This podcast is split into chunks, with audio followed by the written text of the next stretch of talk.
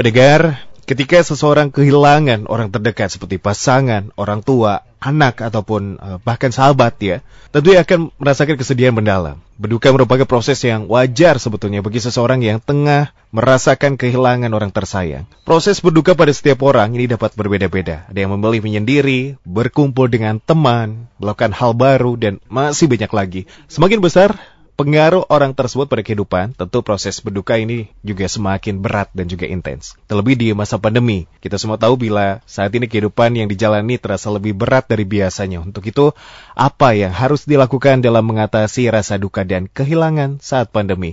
Selengkapnya, kami akan membahas hal tersebut bersama Ibu Rika Rahmawati MPSI Psikolog, selaku dosen Fakultas Psikologi UIN Sunan Gunung Jati Bandung dan juga sebagai psikolog. Halo Ibu Rika. Halo Kang Regi. Apa kabar Bu? Sehat? Alhamdulillah, Alhamdulillah. sehat. Kang Regi sehat? Alhamdulillah insya Allah. Alhamdulillah. Sehat Ibu Rika. Bagaimana untuk aktivitas uh, di hari ini masih di rumah berkegiatan tetap atau seperti biasa ke kampus begitu Bu? Hari ini kebetulan saya jadwal di rumah, Alhamdulillah. Jadi bekerjanya dari rumah. Sekalian istirahat juga begitu ya? Kumpul dengan ya, keluarga. Gitu. Cuaca juga cerah ya di sana, cerah Bu? Alhamdulillah cerah, agak dingin. Kemarin-kemarin panas, sekarang dingin. Betul. Kemarin hujan ya. Sudah tiga hari, hari tahu nih. hujan, tapi terang ya hari ini. Iya, iya.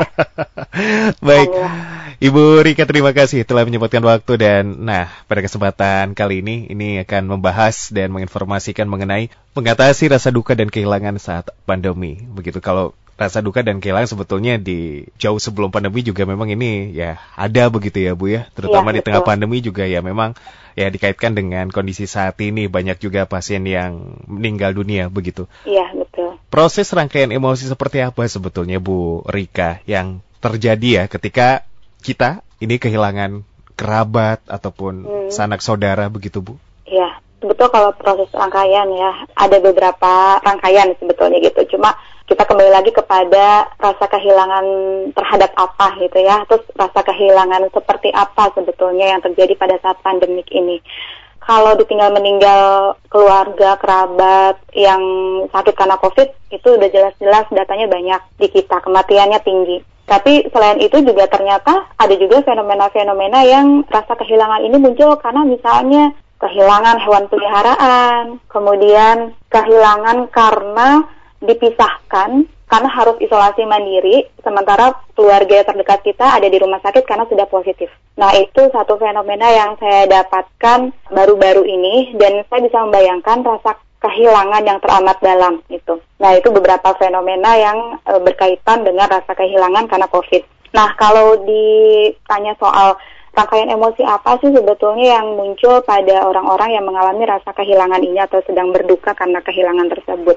Di sini kan yang jelas ada beberapa hal, tapi yang bisa kita bayangkan pertama kali mungkin sedih ya. Sedih karena kita sudah tidak berdekatan lagi dengan orang yang terdekat yang ada di circle terdekat kita. Mm-hmm. Karena biasanya kalau orang yang ada di circle terdekat itu kan reak, eh, kedekatan emosinya tuh dekat. Betul. Sehingga ketika kita kehilangan tuh itu mendalam gitu sedihnya. Nah itu sedih biasanya. Tapi ada juga mungkin diwarnai dengan emosi yang lain. Bisa misalnya reaksi emosi marah, kecewa dengan keadaan, frustrasi dan sebagainya itu bisa mewarnai dan tiap individu itu bisa memiliki rangkaian emosi yang berbeda-beda.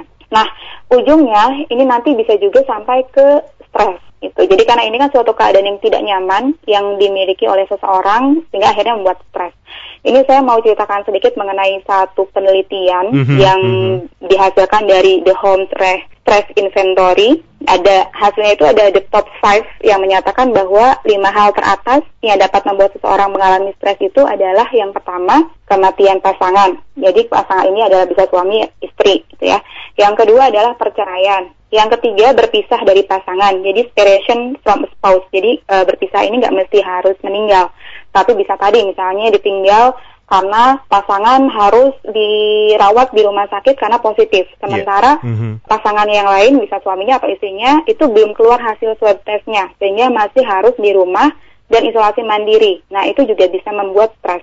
Kemudian yang keempat hukuman penjara dan yang kelima kematian karena uh, kematian kerabat terdekat mm -hmm. di luar pasangan. Nah, kalau misalnya kita simak ya Kang Regi dari the top 5 ini, maka kematian pasangan, kemudian berpisah dari pasangan, dan kematian kerabat terdekat itu masuk ke dalam top 5 gitu. Jadi akhirnya bisa membuat seseorang mengalami stres yang cukup serius gitu. Baik, jadi tentunya demikian dari Ibu Rika menyampaikan ya proses rangkaian yang tentunya memang ini setiap individu tidak bisa dipukul rata ya Bu Rika, betul ya betul. kondisinya. Lalu, nah betul. dalam hal itu juga biasanya kalau di rata-rata ya Ibu Rika mungkin ada info atau mungkin dari data dan sebagainya. Ya. Berapa lama biasanya rasa duka dan kehilangan ini akan dialami, dirasakan hmm. begitu Bu Rika?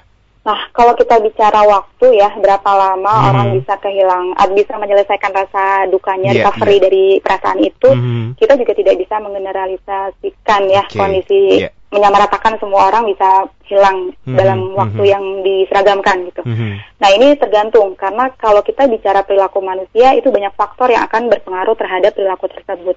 Sehingga kita bicara tergantung, tergantung seberapa kuat orang tersebut merasakan kesedihan yang dialami kemudian seberapa dekat dengan sosok yang meninggalkannya sehingga rasa dukanya akan berbeda. Kemudian dari orang yang mengalami rasa duka tersebut, pen tolerance terhadap stresnya seberapa kuat. Sehingga akhirnya mungkin ada orang yang ditinggal meninggal biasa aja ya. Biasa tuh maksudnya sedih tapi tidak berlebihan sehingga membuat uh, aktivitas sehari-hari cepat bisa menyesuaikan.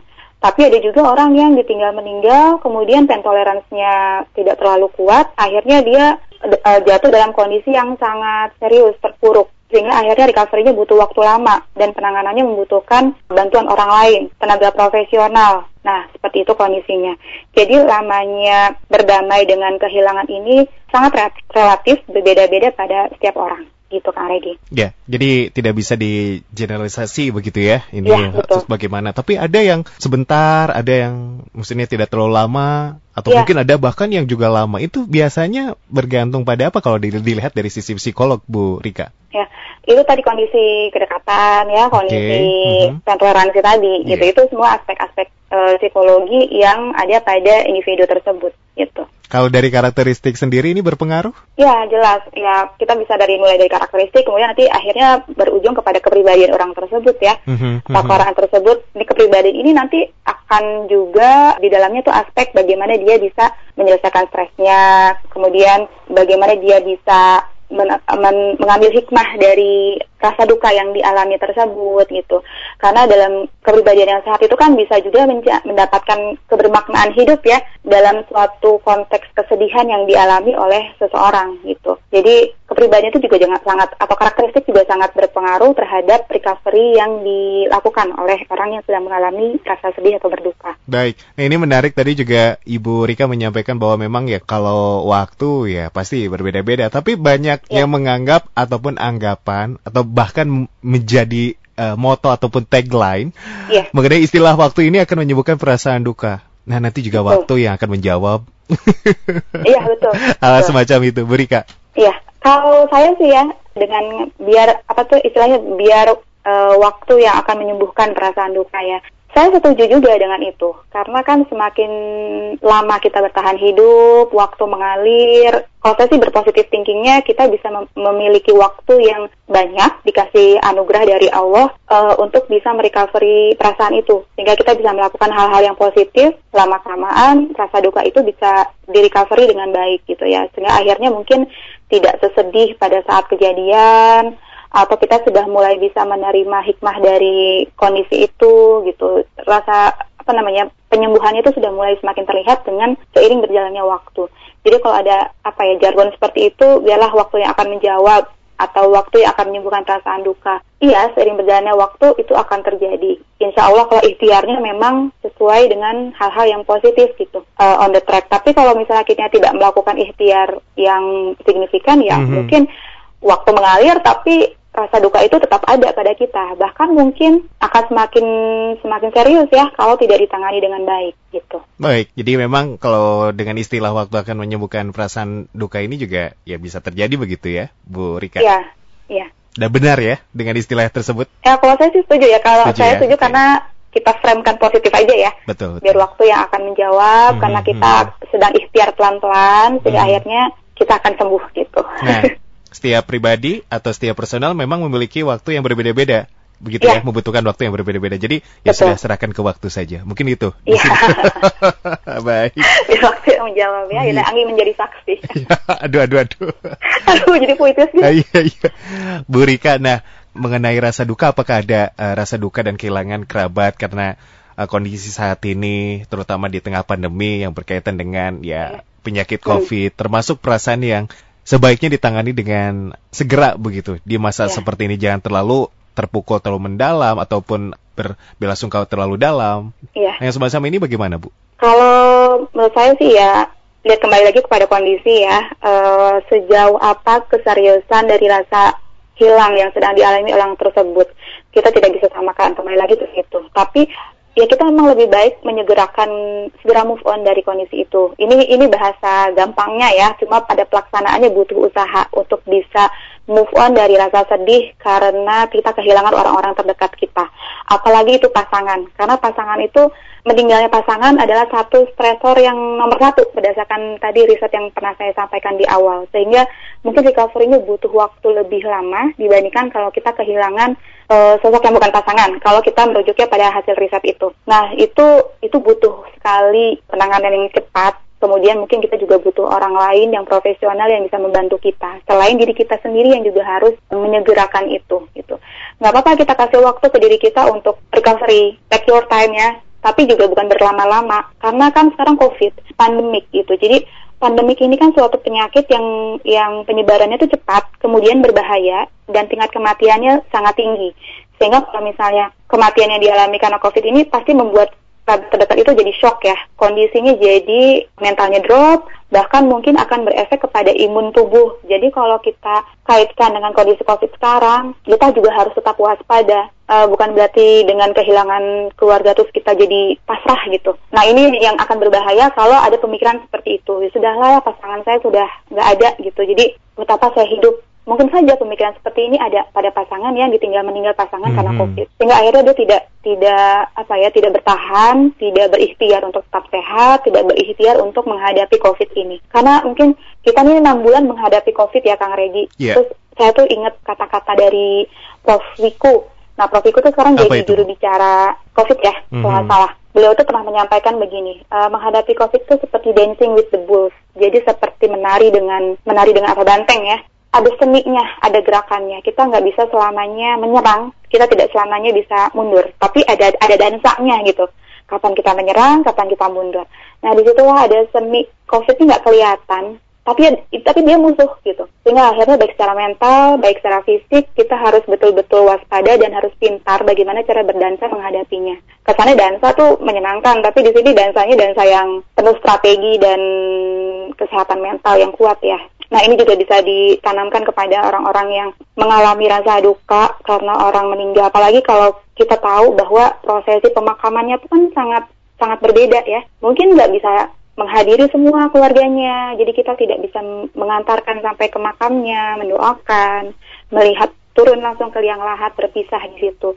Tapi kita melihat kesedihan dari jauh, kemudian kondisi yang jenazahnya di apa ya pokoknya di prosesinya berbeda lah yeah, itu yeah. mungkin membuat sedih yang sangat dalam sehingga akhirnya ya sedihnya harus harus segera ditangani gitu apalagi kalau misalnya berujung kepada stres pasca trauma ya. Kalau itu sangat mendalam kemudian akhirnya jadi stres jadi ada PTSD post traumatic stress disorder berlarut-larut. Lebih dari sebulan dia mimpi buruk kemudian dia nggak bisa beraktivitas dengan normal di lingkungannya. Nah itu jelas-jelas harus di uh, apa ya dibantu lah oleh oleh oleh profesional dan oleh orang-orang yang terdekatnya itu Kang Regi. Baik Ibu Rika terima kasih. Nah lalu bagaimana saat misal begitu ya uh, kehilangan orang disayang ya tidak hanya mungkin dikaitkan dengan COVID saja tapi dalam hal apa pun. Nah ini cara ya. kita untuk menanganinya rasa duka dan kehilangan seperti apa yang apa yang harus dilakukan? Oke okay. Apa yang bisa kita lakukan? Kita melakukan self compassion jadi kita melakukan kasih sayang terhadap diri kita sendiri karena kondisi kita sedang tidak siap mental ya untuk menghadapi kehidupan ini gitu. Yeah. Karena kita sedang sedih,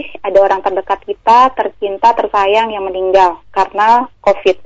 Nah, yang pertama bisa kita lakukan adalah menuliskan perasaan sedih yang kita alami. Karena dengan writing bisa menjadi healing kita bisa itu ada penelitiannya. Jadi penelitian ini dilakukan oleh seorang psikolog asal Amerika namanya Joshua Smith. Uh, beliau menyatakan bahwa menulis itu meningkatkan imun sistem dari seseorang pasien dengan kondisi medis yang terpuruk. Waktu itu penelitiannya juga dilakukan di Selandia Baru, jadi pada orang-orang yang terkena HIV/AIDS. Tapi saya rasa ini juga bisa di di apa ya digunakan teorinya untuk konteks yang COVID saat ini. Apalagi berkaitan dengan imun tubuh yang bisa drop ya, apalagi kalau mengalami kesedihan yang sangat mendalam.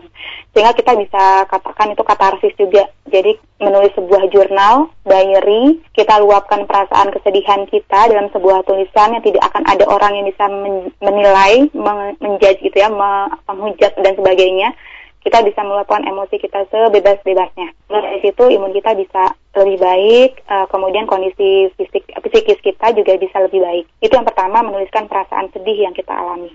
Yang kedua, mencari kebermaknaan hidup dengan kehilangan yang dialami. Nah, ini istilahnya mungkin kita ambil hikmah gitu ya. Ini klise tapi kalau kita betul-betul bisa merenung, ada satu momen atau kita lebih banyak menyediakan waktu-waktu kita merenung, kemudian mengambil hikmah kenapa ini terjadi, kemudian kita internalisasi itu mungkin lama-kelamaan kita akan mudah merecovery perasaan sedih kita. Karena biasanya memang tidak setiap orang ketika mendapatkan rasa sedih atau ketika kondisi terpuruk itu bisa mengambil kebermaknaan hidup.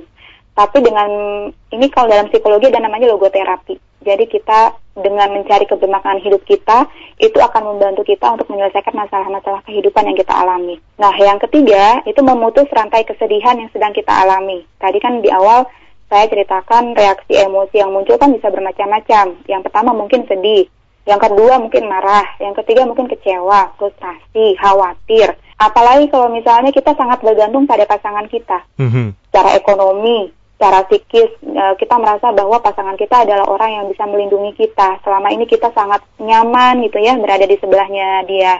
Kemudian tiba-tiba kondisi COVID yang sifatnya pandemik ini menyerang kesehatan dia dan akhirnya dia meninggal dengan waktu yang cepat, nggak ada ancang-ancang, nggak lihat dia sakit dulu gitu misalnya.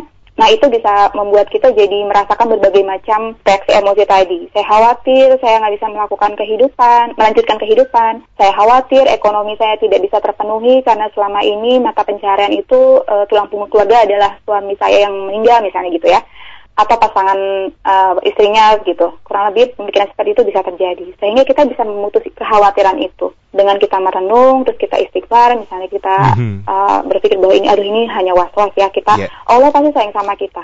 Tidak akan memberikan ujian itu lebih berat daripada kemampuan kita. Kita ke situ terus, nah kita sugestikan pikiran kita ya sehingga mm -hmm. nanti akan mewarnai sikap positif kita menghadapi dunia ini. Ini juga butuh pemaknaan yang sangat apa ya uh, bahasanya gampang tapi sebetulnya pelaksanaannya kembali lagi itu effortnya lumayan. Iya. Yeah. Karena pasangan ya atau misalnya uh, kerabat terdekat anak orang tua itu kesedihannya akan membuat kita merasakan stres gitu. Kemudian uh, yang terakhir ini jangan lupa kalau kita butuh pertolongan, kita segera minta pertolongan. Pertolongan itu bisa orang-orang terdekat kita yang bukan profesional atau pertolongan seperti profesional, misalnya psikolog, dokter, kemudian psikiater ya kalau berkaitan dengan mental dan kejiwaan. Nah ini juga saya kembali lagi nih ada cerita tadi ya ada ada keluarga saya yang mm -hmm, tetangganya mm -hmm, ternyata mm -hmm. istrinya sama anaknya itu udah positif COVID. Kemudian dijemput oleh tim medis untuk dirawat di rumah sakit. Nah ternyata suaminya masih dicek swab. Nah, selama hasilnya keluar, itu menunggu di rumah di isolasi mandiri dan tidak ada kerabat siapa pun yang bisa memberikan pertolongan gitu. Yeah, yeah. Terbayang dia sendirian di rumah,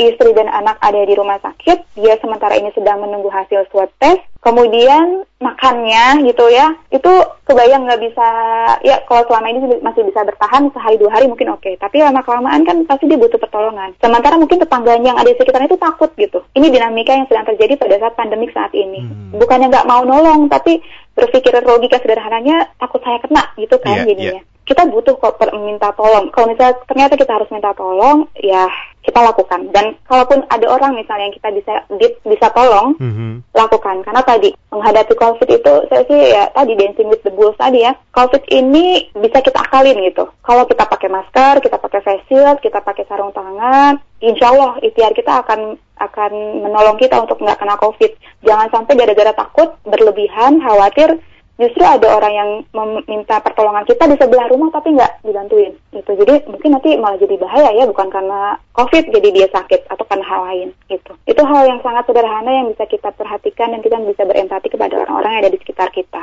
Baik gitu, terima kasih Bu Rika. Pemaparannya begitu luar biasa. Dan hmm. uh, Bu tentunya kan uh, ada beberapa hal yang harus secara ya terpaksa akhirnya dilakukan ya dalam artian misal iya, ada yeah. kerabat keluarga pasangan dan lain sebagainya yang menjadi salah satu uh, pasien yang meninggal karena COVID karena kan itu memang sesuai dengan protokol pemulasaran jenazahnya pun memang sesuai dengan protokol. Betul. Terbayang bagi yang kehilangan orang yang tersayang dengan pemulasaran biasa saja udah sudah sedih ini ini dengan protokol COVID bertemu atau melihat saja ini tidak bisa. Iya. Ada efek tersendiri Bu Rika dalam hal itu untuk orang yang ditinggalkan? Pasti ya, pasti pasti bisa bisa mengalami rasa sedih yang mendalam. Alhamdulillah saya tidak merasa. Cuma kita bisa berempati pada orang-orang yang seperti itu. Mm -hmm. Kita betul-betul dijaga, jangan sampai ketemu. Yeah. Udah meninggal pun prosedurnya udah berbeda ya. Mm -hmm. Jadi kebayang tuh sedihnya kalau keluarga kita dimakamkan dengan proses seperti itu gitu. Yeah, Masa yeah. harus begitu, walaupun fisik ya, walaupun rohnya mungkin udah di alam barzah ya, tapi yeah, kan yeah. kita ingin memuliakan orang yang tersayang gitu ya. Mm -hmm. Jadi pasti rasa sakitnya tuh mendalam, rasa sedihnya mendalam, kecewa, marah, dan sebagainya ada mewarnai rasa duka itu. Sehingga kita harus menolong sebetulnya ya. Hmm, hmm. Dan reaksi-reaksi yang ada tuh bisa kita lakukan dengan kalau dalam psikologi itu PFA-nya. Jadi psychological first aid. Kalau kesehatan P3K gitu. Hmm. Jadi itu yang bisa kita lakukan pertama kali ya kalau ada orang yang seperti itu yang hmm. butuh pertolongan sedih, nangis, yeah, terus yeah. pingsan gitu, pucat dan segala macam itu bisa kita tolong. Hal yang wajarkah ada reaksi dari warga masyarakat yang seperti kita ketahui di informasi di media penolakan untuk pemulasaran jenazah karena memang ingin dimandikan, ingin di, maksudnya ya ingin lihat, ingin terakhir begitu untuk iya, dimakamkan. Ya, wajar ya, wajar hmm. kalau menurut saya. Oke. Okay. Ya kita nurut sama aturan sih harus ya wajib hmm, gitu, tapi hmm. ini soal rasa, soal emosi, soal kedekatan kita kepada yeah, kerabat yeah. kita. Jadi kalau misalnya sampai muncul reaksi masyarakat seperti itu, saya bisa berempati dan saya ya kasihan ya pasti udah lah nggak apa-apa pokoknya saya ambil pulang gitu sampai ada reaksi frustrasi agresi tadi mm-hmm. saya mm-hmm. saya kecewa saya nggak bisa bawa pulang kerabat saya saya apa namanya lakukan proses pemakaman yang baik yang memuliakan jenazahnya gitu ya sehingga akhirnya saya frustrasi saya kecewa dan saya agresi akhirnya Baik. itu seperti itu fenomena di masyarakat kalau kita melihat dari sudut pandang psikologi sosial mm-hmm. Jadi ya dinamikanya sekarang betul-betul ujian dari berbagai macam aspek gitu. Jadi wajar ya menurut saya ya.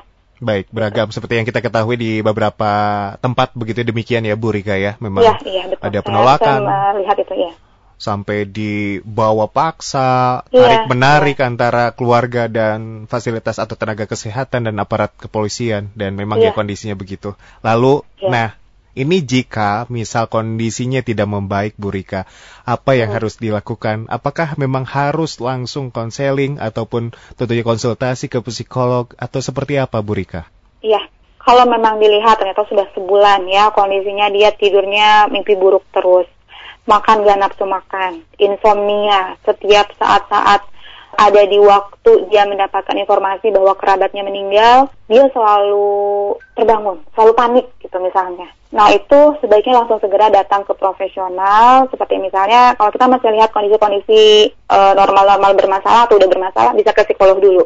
Tapi kalau ternyata ini untuk supaya lebih adaptif dalam menghadapi menjalani aktivitas kehidupan, butuh obat, nggak apa-apa, datang ke psikiater. Supaya nanti e, ikhtiarnya bisa langsung dibarengi dengan obat. Nanti dari situ tindakannya bisa komprehensif, psikiater ngasih uh, obat, kemudian nanti secara psikologis bisa diterapi dengan terapi-terapi psikologi. Gitu. Kalau diperlukan profesi lain seperti misalnya dokter dokter-dokter lain spesialis itu boleh juga. Jadi memang sebaiknya langsung ditangani ya supaya tidak berefek lebih serius lagi ke depannya. Ya itu dia gitu. tentunya ya apa yang harus uh, dikondisikan karena juga keluarga ini memang harus langsung orang pertama yang membantu ya ketika ada ya, keluarga yang down ya memang sudah ya akhirnya takutnya malah menjadi sakit ya karena ya. itu pasti terganggu imunitasnya. Iya betul betul begitu. Baik, Bu Rika. Nah ini kalau misalkan saat ini konsultasi langsung online atau seperti apa ya gambarannya? Mungkin Ibu bisa informasikan kepada pendengar? Kalau konsultasi sih ya untuk kami-kami yang menjadi praktisi psikolog, hmm. psikologi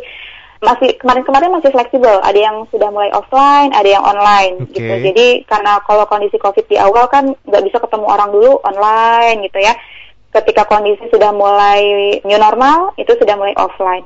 Tapi sekarang nggak tahu nih, mungkin setiap tempat-tempat praktek psikologi akan berbeda-beda ininya ya, kebijakannya. Bisa online, bisa offline. Kalau di tempat saya sendiri di WLP itu bisa masih bisa dua-duanya. Mhm. Oh, jadi memang ya sudah ada yang memang offline gitu Betul. ya, sudah yang memang masih maksudnya online begitu ya. Itu bebas ya Iya. bagaimana kenyamanan dari pasien yang ingin konsultasi ataupun ya sharing begitu ya, Bu Rika. Iya. Oke. Ya, jadi disesuaikan juga dengan kasusnya ya, Kang. Mhm. Kalau kasusnya serius, dibutuhkan observasi, interview yang mendalam, harus Baik. ketemu orangnya, Mhm. ada pemeriksaan psikologi harus dilakukan, Mhm. ya harus offline. Tapi kalau masih bisa dilakukan dengan interview lewat online, telepon, Zoom atau sebagainya, maka Ya. bisa dilakukan dengan online. Ada data yang Ibu dapatkan mengenai kondisi saat ini di tengah pandemi yang sudah berjalan hingga berapa bulan nih? 6 atau 7 bulan nih, Bu Rika? Data data data apa nih, Kang? Data untuk masyarakat yang konsultasi begitu, yang Ah. seputaran dengan tengah pandemi begini?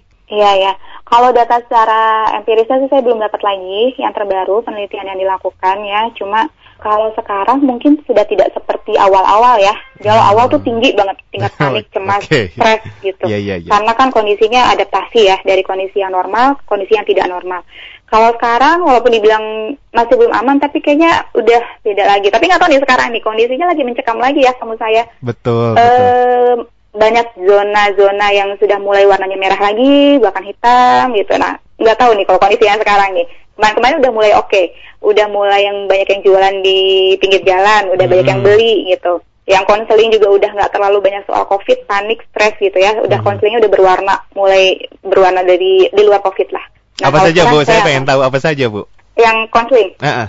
bunuh diri, Bunuh diri. iya self harm. Hmm. Terus depresi cemas karena pencabulan, ya kayak gitu-gitu. Oke. Terus urusan keluarga, Hmm. ada ada suami istri ya konflik, masalah keuangan juga yang akhirnya berefek kepada kesejahteraan pernikahan. Itu berwarna lah semua dari aspek mulai dari usia anak sampai Hmm. usia lansia ya ada sekarang. Ya manusia begitu ya. Apa namanya menghadapi masalah yang berupa-rupa dan yang kemarin-kemarin udah Baik. mulai banyak juga masalah di luar covid yang ditangani oleh kami gitu. Masalah COVID-nya sudah mulai sedikit, tapi efek domino mulai. dari COVID-nya ini Ah betul.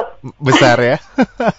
iya iya iya itu itu mungkin ya jadi berefek terus sampai ke perkawinan perceraian Iya. kehamilan ya kemarin kemarin itu Banyak. yang bercerai bercerai banyak yang hamil juga banyak karena lockdown atau psbb terus masalah ekonomi resesi nih sekarang Mhm, efek mhm. domino terus bunuh diri karena dia maksudnya bunuh diri itu percobaan ya kalau Iya, yang iya, berhasil saya udah nggak bisa ngapa-ngapain tuh mhm, mhm. Nah, itu juga banyak. Self harm pada remaja itu banyak banget sekarang. Baik. Jadi nggak tahu ya, mungkin udah role modelnya beda kali ya influencing dari Iya, situ. itu dia. Makanya apa yang disampaikan info pesan dari Bu Rika pendengar ini penting untuk disimak juga tentunya untuk eh, minimal mengingatkan kepada diri sendiri dan eh, tugas kita sebagai keluarga misal ada di posisi atau di situasi yang seperti yang kita bahas pada kesempatan hari ini Iya. Bu Rika ya. Baik.